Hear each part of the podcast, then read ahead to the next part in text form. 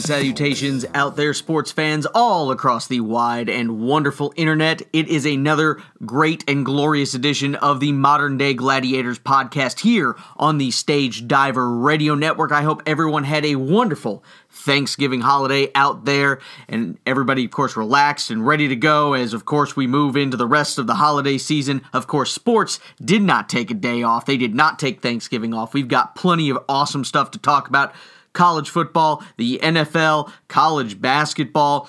Tiger and Phil had a match that should have happened 15 years ago for people to really care about it. So much to talk about. Another Thanksgiving pro wrestling tradition is back in the mix in the WWE. We'll talk about all of that here coming up. But first, of course, you're listening to the Modern Day Gladiators podcast again on the Stage Diver Radio Network. You can check out this and all the other great podcasts you listen to at stagediverradio.com, and that includes the boys from Haffle, J&B's DLC, Deadbeat Radio, One Fall or 60 Minutes, People in My Neighborhood, and so much more. Check them all out there. There's a nice media player that you can listen to everything while you browse the internet and check out all that awesome stuff. And of course, you can also download us on Apple Podcasts, Google Play, Stitcher, tune in, Listen to us there. And of course, like, subscribe, share.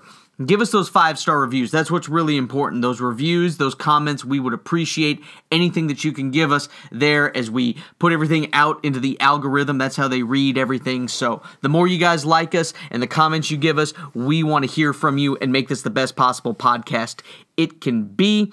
And of course, you can also interact with us at stagediverradio at gmail.com, or you can call the hotline at 865 888 0109, where you can leave comments, questions. You want to feedback with me? I want to hear about it. So let's go. Let's have a conversation. I'll read your questions and comments on the air if you would like for the next edition of the podcast. So please bring all that stuff in. And again, you can follow me, Michael Shibley, on Twitter and Instagram at Michael underscore Shibley. Also, you can give the Modern Day Gladiators Facebook page a like. You can just search us there on Facebook. It should pop right up. You'll see my dumb face sitting there looking at you with a golf ball in my mouth.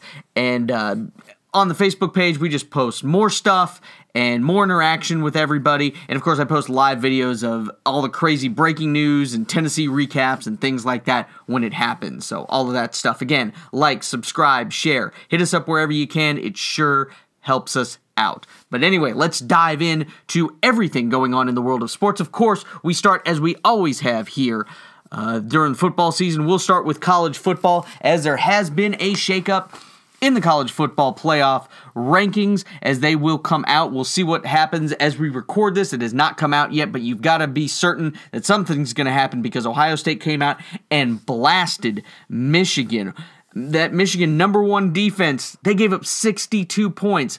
People are wondering where has this been with Ohio State all season long, especially since that loss to Purdue. They were questioning Urban Meyer. They're questioning a lot of stuff. I mean, I question Urban Meyer for a lot of dumb and terrible and stupid and wrong things that he's done, especially this season. But I mean, that game, you would think that would be a good back and forth game. I thought Michigan was going to get the win overall, but man, that was just a heck of a beatdown that Ohio State put on Michigan. And I, at this point, really, with Jim Harbaugh, how hot is his seat? Because again, we mentioned this last week on the podcast. This is what you brought Jim Harbaugh in to do beat Ohio State, beat Urban Meyer. That's what you're paying him all this money and all the outrageous claims he makes and all these trips they make to Europe and all the things the the stuff you've done with the upgrading of facilities. That's why you bring him in. Again, Michigan is in a better place than Tennessee is, and of course, we'll talk about the Tennessee Vols losing to Vanderbilt later on.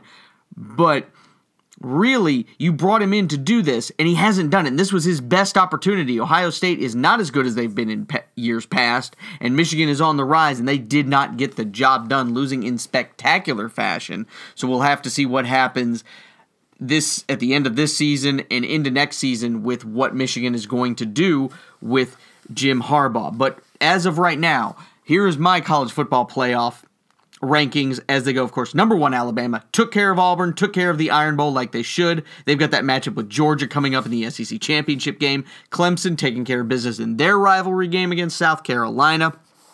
And of course, they face Pittsburgh in the ACC title game.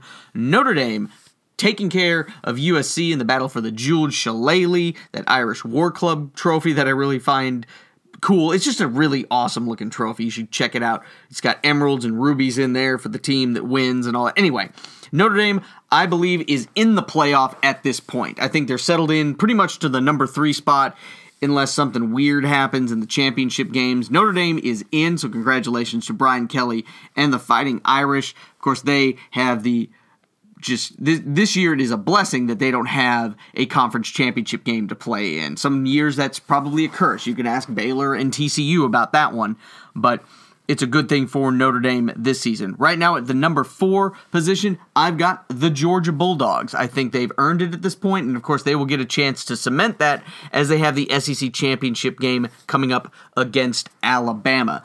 In that outside looking in spot, I've got Oklahoma.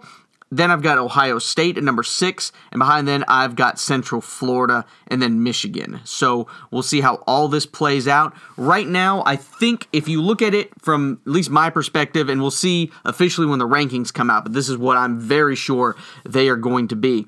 Ohio State has a chance to get in if Oklahoma loses to Texas. And this, of course, is the general thinking that Alabama is going to beat Georgia because honestly, I think if Georgia beats Alabama in the SEC championship game, Georgia definitely in, and Alabama is also still in, which is the worst case scenario for a lot of these other conferences. I also think it's the best case scenario overall, and this is not being an SEC homer because trust me, I am far from an SEC homer. I do not chant SEC. I want Alabama to lose all the time. So Tennessee fans and Auburn fans and all these other fans who root for Alabama or root for Florida even though you hate them, but they're part of the SEC, it's stupid. We will argue about that till the cows come home, but trust me, it's stupid. That's my opinion about it. Anyway, I do think best case scenario to get an 18 playoff is if Georgia beats Alabama and then you get Clemson taking care of business against Pitt and then you have Alabama, Clemson, Notre Dame and Georgia. So then you have two SEC teams, an ACC team and an independent. That means the other conferences, all the other big conferences are all left out in the cold, which I think would make a lot of them start to move toward maybe getting an eight team playoff, which I still think is the best solution to all of this, honestly. I've wanted an eight team playoff for a while. I think it would work because then you get the five conference champions, no matter what the conference champion is in, and then you have three wild card teams where you get, say, like, say Clemson loses to Pitt in the ACC championship game, Clemson will still get a wild card berth because they're still one of the top best teams in the country, so they would deserve to get in. But then it also gives you room for getting a team like Central Florida into the mix and then have the first round matchups be played at campus sites and then get the bowls involved in it once you get to the semifinals and then the championship game. I think that would make the most sense. The only way that's going to start moving this argument toward an 18 playoff is again if Georgia beats Alabama and Clemson takes care of business there. But if Alabama does beat Georgia, if Oklahoma beats Texas in their rematch uh, for the Big 12 championship, I do think Oklahoma gets in over Ohio State because Oklahoma State's loss is a field goal against Texas, who's a ranked team in a neutral site, whereas Ohio State lost huge at Purdue, a team that just got bowl eligible this past week. So you've got to weigh that in. I unfortunately don't think Central Florida is going to be able to get in, even if they do win their conference championship just because of what's happened, unless something strange happens and say Alabama beats Georgia by 50, and then Oklahoma and Ohio State both lose their championship games. That would be, I think, the only way UCF gets in if they beat Memphis. But the fact that they don't have McKenzie Milton in there, and again, he was their all star, all American quarterback, a great winner, a great leader on that team, but he had a horrific knee injury that happened in that game against South Florida this past week. Do not watch that if you are squeamish. That was nasty. That was Lawrence Taylor sacking Joe Theismann style nasty leg injury there. So that's what I think is going to happen. Of course, we do have all these championship games playing, and Ohio State does have the advantage of Oklahoma is playing at noon against Texas in the Big 12 championship game. So Ohio State will then know what happens if if Oklahoma loses, Ohio State knows that they have a chance to get in. They will play, of course, the 19th ranked Northwestern Wildcats in the Big Ten championship game. That game's happening at 8 o'clock. Alabama and Georgia, they're playing at 4. And again, that will also give Ohio State the chance. Since they play so late, that gives them a chance to see what they've got to do to get into the playoff. And then Clemson and Pitt play at 8 o'clock. So you talk about these big championship games. I've got Ohio State beating Northwestern. I do have Oklahoma beating Texas. I've got Alabama beating Georgia, and I've got Clemson taking care of Pitt. So it looks like the status quo is going to kind of stay what everybody's thinking. That's what I feel. I don't see any crazy chaos happening at least at this point. We'll see as the week goes along. But it is championship week, so let's run through also the other conference championship games happening this weekend. On Friday, you've got the MAC championship. Northern Illinois versus Buffalo. I'm going to go with Buffalo. They've had a really solid and strong season for a mid major. I'm going to go with Buffalo getting the conference championship there. The Pac 12 championship, Utah taking on Washington. As Washington State, I really wish Washington State would have gotten in there just again, what Mike Leach has done there at Washington State would have been great, but Washington went out and beat their rival in their place and won, and they're going to face a Utah team that they beat 21 to 7 earlier this season without their starting quarterback even though Utah has been playing great. They came back in a big way against BYU in a comeback win there in that rivalry game, but I'm still going to go with Washington getting the win over Utah in the Pac-12 championship. In the Sun Belt, you've got Louisiana versus App State. They played earlier this year. Appalachian State won 27 to 17. The game is in Boone, North Carolina, so I'm going to go with Appalachian State in that one. Conference USA, UAB, again, we've talked about this. Two years ago, their p- program didn't exist. They brought it back. They made it all the way to the conference championship game. They're playing MTSU. These teams played each other last week. MTSU beat them. I don't see any difference, unfortunately. I've got Middle Tennessee State University getting the win and winning Conference USA. The American Athletic Conference, Memphis versus Central Florida. Memphis doing a great job of beating Houston last week to get into this game. And Memphis hung with UCF earlier this season in the Liberty Bowl. Uh, UCF got the win, but just by one, 31 to 30.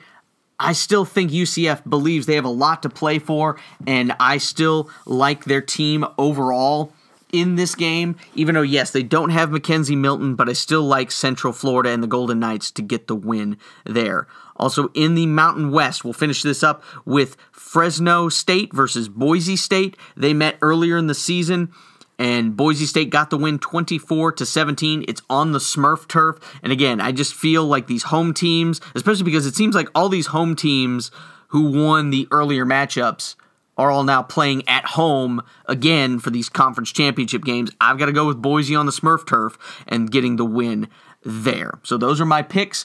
I don't think anything's going to change, but tune in, of course, to the Modern Day Gladiators Facebook page where I will make my official picks as the week progresses.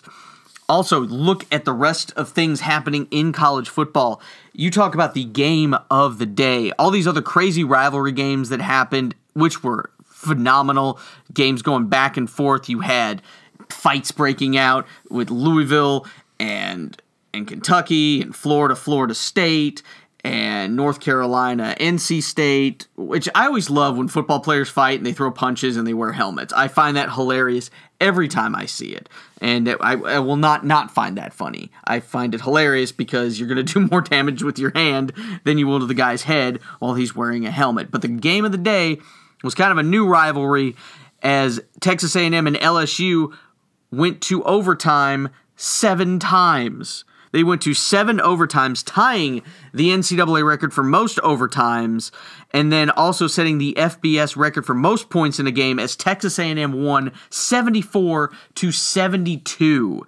Just points and points galore. That game just went on and on and on. I still remember the first of these seven overtime games.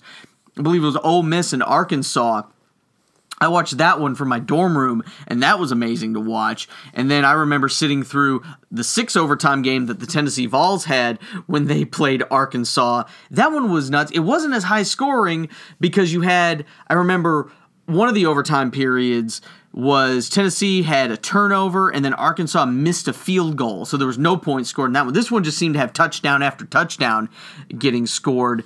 It was amazing and just crazy and it was it was amazing how Texas A&M got into it anyway because LSU got a turnover and all this. They had already given Ed Orgeron, their coach, the Gatorade bath, and then they reviewed it and found out that the Texas A&M quarterback uh, Mond had his knee down. Uh, when he went to pick up a fumbled ball, so the play was dead, and then they scored at the just absolute last second to force overtime, and then going back and forth and back and forth, and Texas A&M getting the two point conversion in the seventh overtime uh, to just it was just a crazy game. And one you'll just you won't see again but that was a great fight. Hats off to both schools for just incredible fighting spirit in that game but texas a&m getting the win and finally beating lsu i don't think they had ever beaten lsu so far in their tenure in the sec or in bowl games or other games before then so hats off to them for getting that win. Also, of course, the coaching carousel has started now in college football. Cliff Kingsbury has been fired at Texas Tech. Uh, he, of course, was a quarterback there at Texas Tech under Mike Leach, and then of course he coached the new big quarterback in the NFL, Pat Mahomes. But again, he's had a few losing seasons in a row.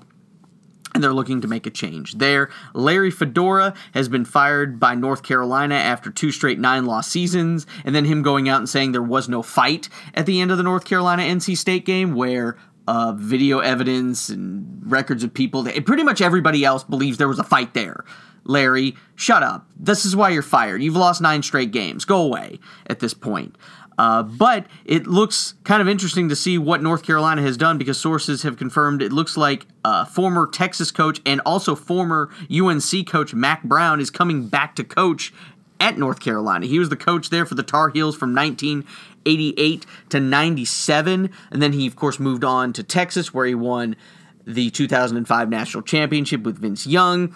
Got into the title game again with Colt McCoy, where they lost to Alabama. And then, of course, he was let go. Uh, he hasn't coached since 2013. He's 67 years old. It looks like, again, you look with Kansas with Les Miles, and you look with. Uh, Mack Brown, of course, Les Miles didn't coach at Kansas, but they're bringing some of these old guys back out of retirement ho- kind of hoping they're pulling what Herm Edwards did with Arizona State, getting them to a bowl game, even though Arizona State went to a bowl game last season. They had the exact same record. But trying this way, or even Bill Snyder when he came back to Kansas State after three years of being gone. Of course, Bill Snyder's kind of fallen off the last couple of years. And they're also hoping uh, it's not a rebirth of what Bobby Petrino did with his second act with Louisville, as Louisville has just fallen off a cliff. They've been terrible. And then, of course, what Randy Edsall did at UConn. And speaking of UConn, wow. UConn, they lost to Temple 57 to 7, which has just been the norm for UConn this season. UConn went 1 and 11, did not beat an FBS opponent this season, but with this loss to Temple, UConn cemented their place as the worst defense ever in NCAA history. They gave up 7,409 yards, that's 617.4 yards per game, 605 points, that's 50.41 points per game. So that just cements them as the worst defensive team in the history of the NCAA. So that is an infamous thing that I just do not want happen, and it has not been a good second act so far for Randy Edsall at UConn. Talking also of some other uh, coach is glad that the season is over. Florida State losing to Florida 41 to 14 in the Sunshine Showdown. No bowl game for the Seminoles for the first time since 1981. That's how long that streak has been going. And also the first time that the Florida State Seminoles have had a losing record since 1976, which was Bobby Bowden's first year as head coach at Florida State. So they are really glad that those seasons have ended at those places. You just just limp to the finish line. And speaking of limping to the finish line, my Tennessee Vols also doing that as they lost to Vanderbilt 38 to 13 for the uh, for their seventh loss of the season. Vanderbilt going bowling. Tennessee is not. Tennessee, this is their sixth loss Tennessee's had this season by 25 or more points. A lot of question about some of the players just quitting on the t- field and everything. Just just a mess, really, to end the season. When really you look at some of the things Coach Pruitt did, you see, we did have two top 25 wins. We had a better season, really, than we did last season. We won two games in the SEC. They were both top 25 wins at the time. Auburn, of course, will not be ranked at the end of this season. But you look at it, they did better, I thought, overall. I mean, Tennessee last season, they had eight losses, uh, so they did improve by one win. But you look at some of the things that happened. Again, it starts with line play. I've talked about this all season long. The offensive line, and of course, losing losing uh, Trey Smith hurt immensely. Not having him there, and also just having injuries and different things happening on that O line. But the fact that the line just needs to be reworked. Both lines. And then, of course, the defensive line, which was okay, not great, but so many seniors on that defensive line are leaving. So you've got, if you're going to be competitive fully in this league, you got to get good line play. And that offensive line is not going to fix itself in just one year. It's going to take time. Pruitt's going to have to recruit. I don't have any real problem and worry about him recruiting and getting defense. I think the defense will be okay overall. He'll get the defense to where it is solid and competitive and keeps us in games. But that offense, you're going to get that offensive line. You're going to, I don't know if you need to go Juco route. You got to get guys who are in and ready to play immediately because it's going to be a long uphill climb to get the offense back to where it needs to be. And it looks like some of that change is going to come because Tennessee is looking for a new offensive coordinator because Tyson Helton uh, has now left the program. He is now going to become the new head coach at Western Kentucky, where he had been previously as an assistant coach. People were thinking he was going to be gone anyway. Again, I thought he did okay, not great. One of the things I think that frustrated me, especially in this last game, you look at the big touchdown we had. We had Tyson Chandler, the first play of the second half was Tyson Chandler on a 75 yard touchdown run to get us within 10. And then Tennessee gets fortunate as Vanderbilt doinks a 20 yard field goal there. And Tennessee's only down 10. And then Tyson Chandler doesn't touch the ball after that. There's two whole possessions that go as Tennessee just waddles in offensive mediocrity and terribleness.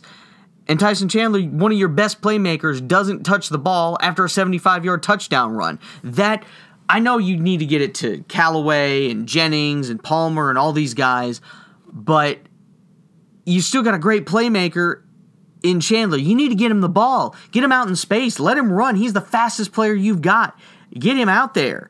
And that's one of the reasons why Tennessee, again, played poorly, and now we've lost to Vanderbilt three times in a row.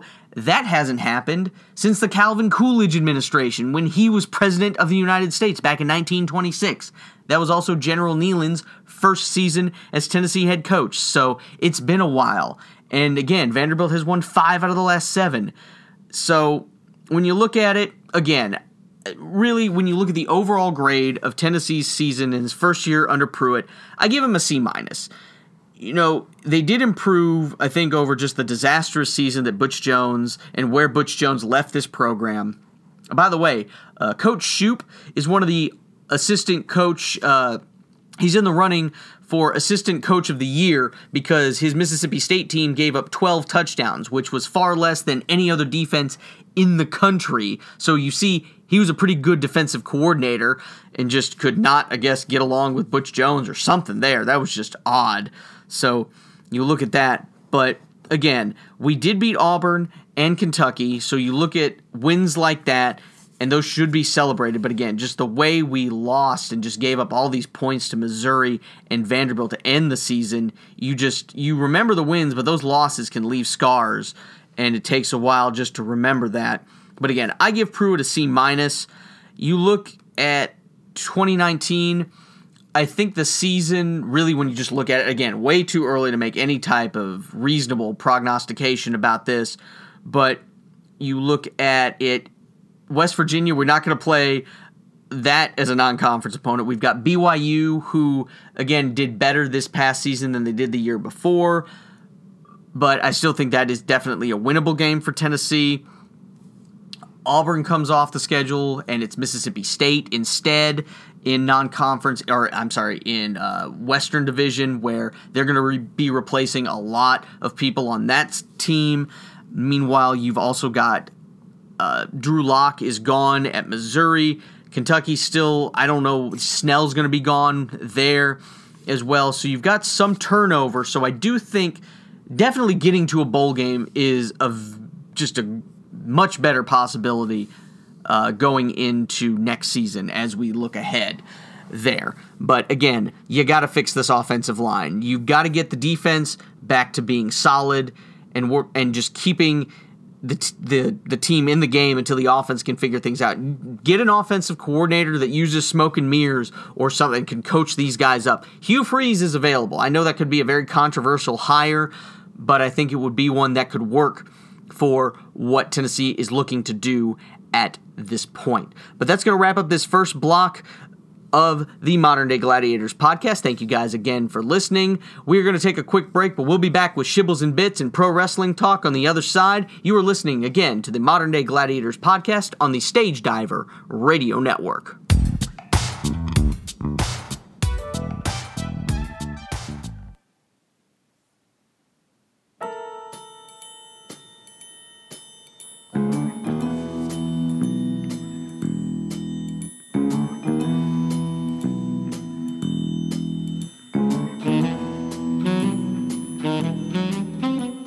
Haha, welcome back, everybody, to another, again, glorious edition of Modern Day Gladiators. Thank you guys, as always, for hanging out with us wherever you listen to this podcast. And of course, like, subscribe, share. I'm going to keep pimping that out. Please help us get us into that algorithm. The more likes and everything you get, it gets us into those algorithms and helps us with just making this a better and just the best podcast we possibly can make it. But again, it is time now to hit up Shibbles and Bits, some of the other things going on in the world of sports. And sticking with what we just talked about with Tennessee football, let's go transition real quick to Tennessee basketball.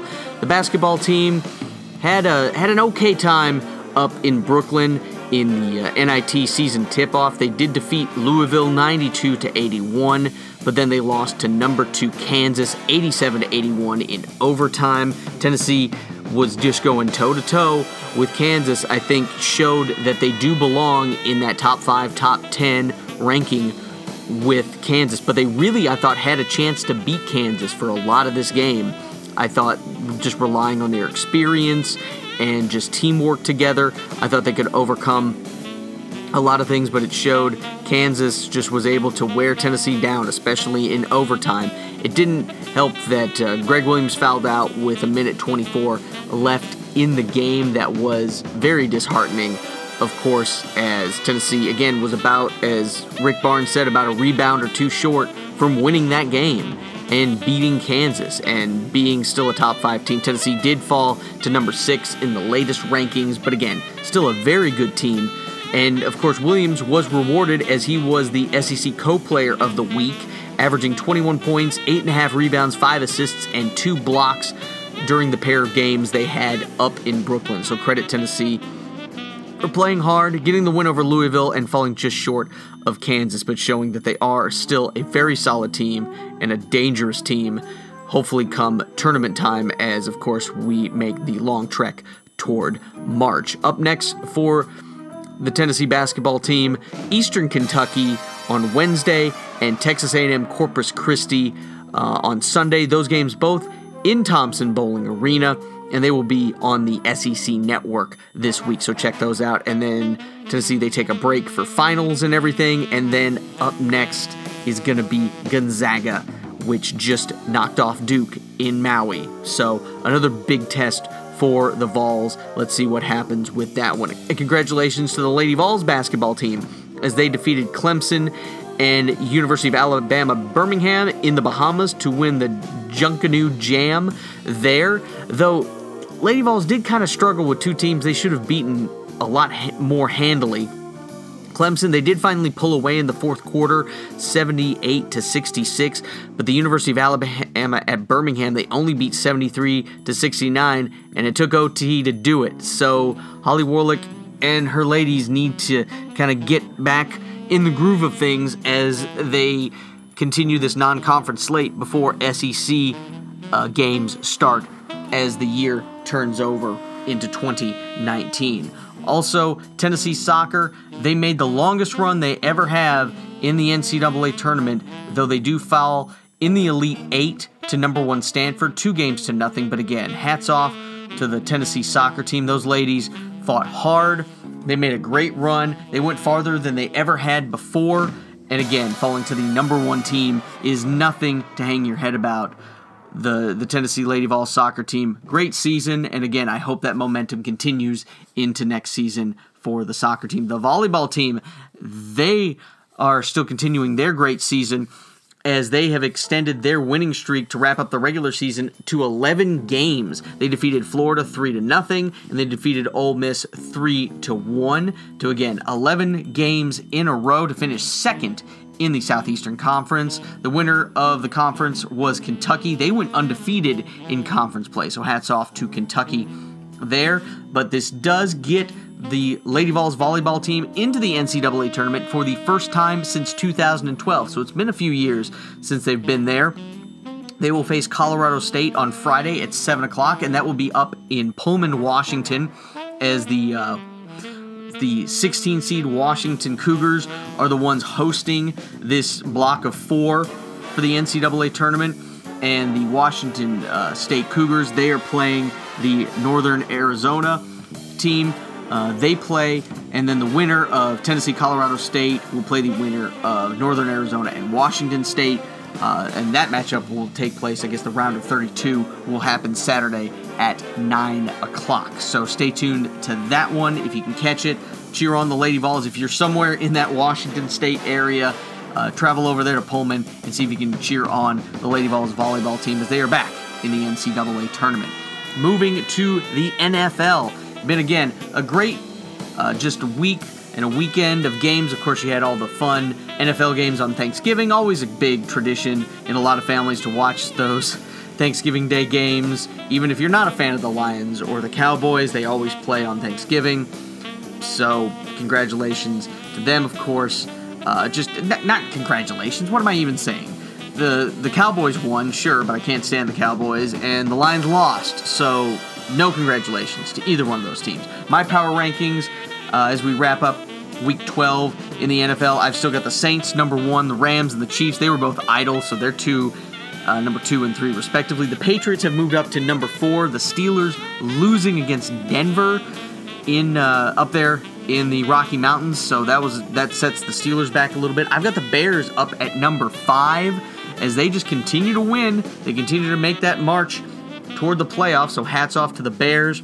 I've got the Steelers down at number six. I've got the Chargers at number seven. The Chargers got back on track this week with a win. Meanwhile, you look at the bottom of the NFL, I've got the Cardinals, the Raiders, and the 49ers. They didn't disappoint. They all lost. They all played terrible. They still deserve to be at the bottom. Speaking of someone who should be at some bottom list, uh, Jaguars defensive back Jalen Ramsey is in the running for moron of the year when it comes to people in sports because he ran his mouth all off season, all preseason. He was running his mouth about so many different things, and he has gotten proven wrong at every step of the way so far this season. You, you look at what happened. I mean, the big one happened this week where he just went out and never seen the guy play besides in preseason and in scrimmages. The Bills rookie quarterback Josh Allen uh, was called, he called him trash in a GQ article in August, saying, you know, who is he played from Wyoming and all this other stuff. Just running his mouth again. And he got just smacked around a little bit as the Bills beat the Jaguars 24 to 21, and that's seven straight losses by the way for the Jaguars, who a lot of people thought were going to be a team to beat in the AFC, especially after they beat the Patriots earlier this season. And you know, again, Allen didn't have the best day. He was 8 of 19 passing, but he did throw a 75-yard touchdown pass early in that game. That was part of those passing yards that he had, but he had 99 yards rushing. And of course, Allen still stands by, or not Allen, Ramsey rather, still stands by that Allen is still trash, even though his team beat him by saying, well, he beat us with his legs. He still beats you, you idiot. So, you know, by the way, he runs his mouth. The Jaguars haven't accomplished anything. They've been a terrible franchise for a long, long time. Yes, they made the AFC Championship game last season, but guess what? They still lost. They haven't won anything, never been to a Super Bowl. So stop running your mouth so much and win something first. Then you can run your mouth a lot more. But until then, nothing. You're not even worth anything at this point worthwhile talking. You, I take nothing you say at face value. It's it's terrible. And just stop talking. Be quiet. Win some games. You've lost seven straight this season. So shut up, win some games, help your team out that way, then worry about everybody else. Okay? Be quiet. Bye bye. Thank you. Come again. Uh, speaking of terrible people, again, as this Michigan State stuff with the Larry Nassar scandal just gets deeper and deeper, the uh, former president of Michigan State has been charged with lying to police. Investigators believe the former Michigan State University president, Lou Anna K. Simon, lied to law enforcement officers during their investigation into how the school handled complaints about disgraced former doctor Larry Nassar. Disgraced former doctor is a light way to put it, really. Um, Simon was charged this past Tuesday with two felony counts and two misdemeanor counts of lying to the Michigan State Police, crimes that could land her in prison for a maximum of four years if she is convicted. Uh, she served as university president for 13 years before resigning under pressure the day Nassar, were, Nassar was sentenced to up to 175 years in prison. Of course, you saw some of the Michigan State uh, accusers trying to, to, you know, talk to her and get her to you know say this was terrible and just just not listening, just giving them lip service. It was just terrible all around. She definitely needed to not be president at Michigan State anymore. That's for sure. We'll see what happens if anything does come of this. Of course, we will re- report this here on the Modern Day Gladiators podcast. We'll just kind of see what happens. Uh, you know, some of the people coming out. Lindsey Lemke, a former Michigan State gymnastics captain and survivor of Nassar's abuse, said the charges against Simon are another stepping stone toward holding accountable all of the people who enabled Nassar. And she's quoted saying, Lou Anna Simon's arrest comes as no surprise to me. It has been very clear that she has always tried to hide from this situation and only protect herself and now we know why. So we'll see again as the legal process. Again, this will be long, I'm sure, with an administrator like this. It's not going to be a conviction or anything that happens overnight. So stay tuned, of course, here to the Modern Day Gladiators podcast as we will talk about all of that as it goes along. In the world of golf, Phil Mickelson beat Tiger Woods on the 22nd playoff hole to win the $9 million match that they had on pay per view, which ended up not being pay per view because they, uh, Turner and Bleacher Report, they released it for free because of the technical difficulties they were having and offered refunds. So that went away. But Phil Mickelson does get the win over Tiger. Again, I would have been way more interested if this match had happened 15 years ago, back again when they were really in competition for majors and different things like that. Again, Tiger, I'm glad he's back and winning, and Phil's still winning tournaments, but they're not, again, just the high flying people that they were 15 years ago when the rivalry was really at its peak. Uh, and also, they had side bets and different things that were happening there. Uh, Tiger uh, lost 600,000 to 200,000 dollars in side bets. That side bets will go to charity, so that'll be really interesting to see and fun. Again, this was a fun thing, but again, I was just not. I had other things I was wanting to do during Thanksgiving break than watching this uh, golf match. But good for everybody who did watch it. It seemed to be again. You go to 22 playoff holes. It was back and forth. That was wonderful to see, and congratulations to Phil Mickelson on winning it. Something he has been able to win over Tiger Woods over the years, because Phil's not going to catch him on majors by any means. But this is something he can at least hold over Tiger Woods for the rest of their careers. Uh, former UFC champions Tito Ortiz and Chuck Liddell uh, met in the first ever Golden Boy Promotions MMA card over the weekend, and Tito Ortiz finally, on his third attempt, knocks out Chuck Liddell in that one, and then Tito Ortiz has now retired from MMA. So, congratulations to him, and moving on with his career and uh, with everything that he does. I always thought he would be a great fit with the WWE in some capacity there. So that would have been interesting to see, but uh, definitely too old to really become a wrestler, but maybe a manager, something like that would be interesting to talk about. You talk about craziness, though, and insanity. Let's take a look at soccer happening in South America. Uh, the Copa Libertadores final. This is essentially the UEFA Champions League of South America when you get the best uh, club teams competing in this one. Uh, it has been postponed indefinitely as they were ready for the second uh, leg of the home and home match between uh, Boca Juniors and River Plate, two huge rivals in Argentina when it comes to soccer. You talk about Auburn, Alabama, Army, Navy, Duke, North Carolina, Yankees, Red Sox, any of those big rivalries. This goes far beyond that. Their fans, insane. They have postponed the second leg of the final indefinitely because uh, River Plate fans threw rocks and broke windows on the Boca Juniors team bus as the bus headed toward the stadium.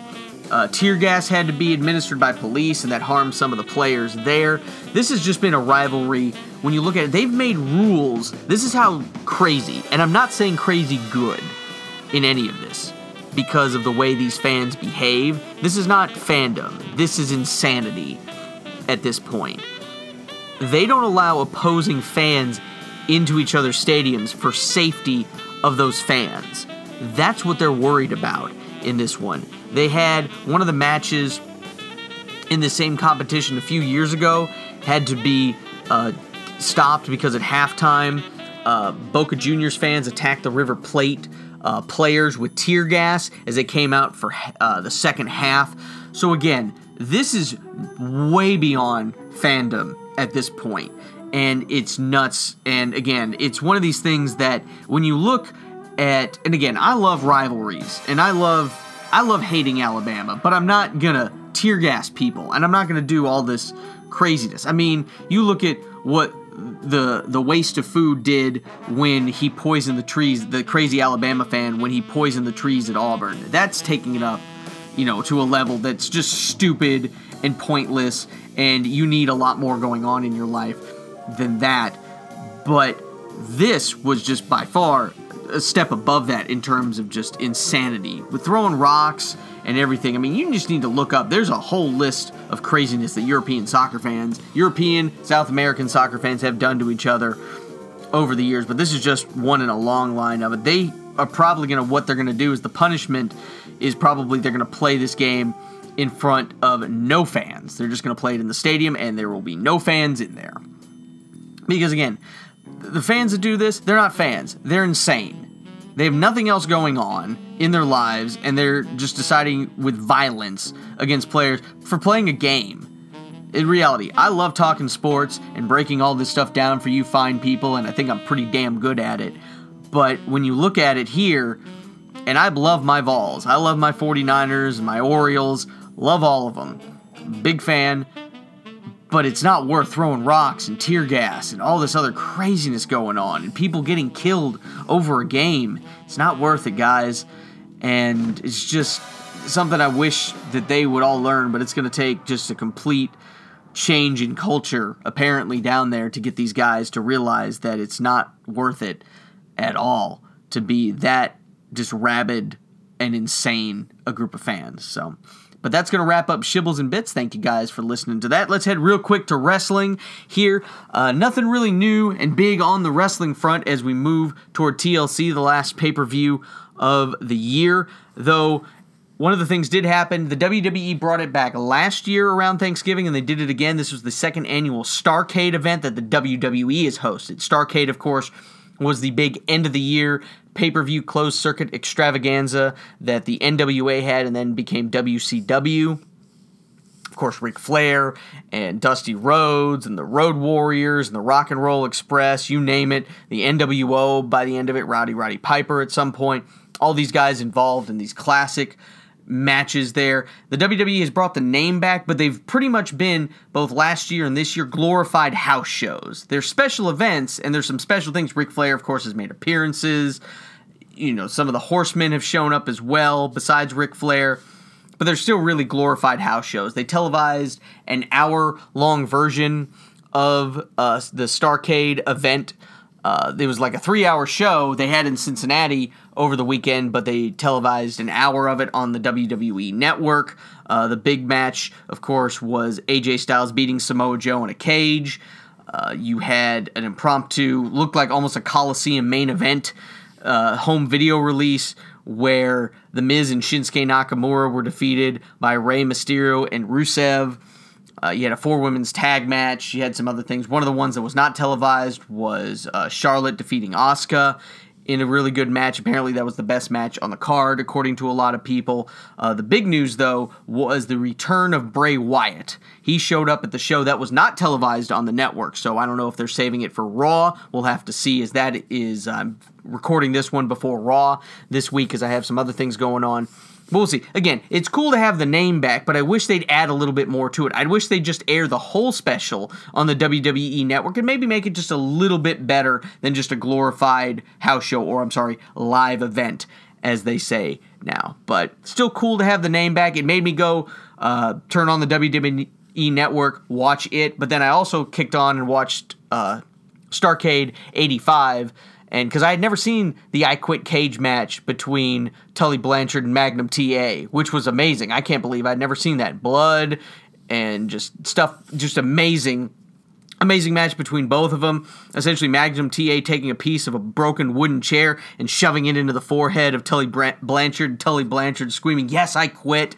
Really, really loud. It was that the, the heat in that building was amazing. You talk about fan reactions, how crazy the fans were. That was nuts. Just hearing them scream all match long. So this Starcade pretty much a shell of what Starcade back in the day was, but still cool to see the name there and involved with the WWE in some capacity. But that's going to wrap it up for this week's edition of the Modern Day Gladiators podcast. Thank you guys again for listening here on the Stage Diver Radio Network. I have been Michael Shibley. As always, too sweet. I love you. I'll see you next time.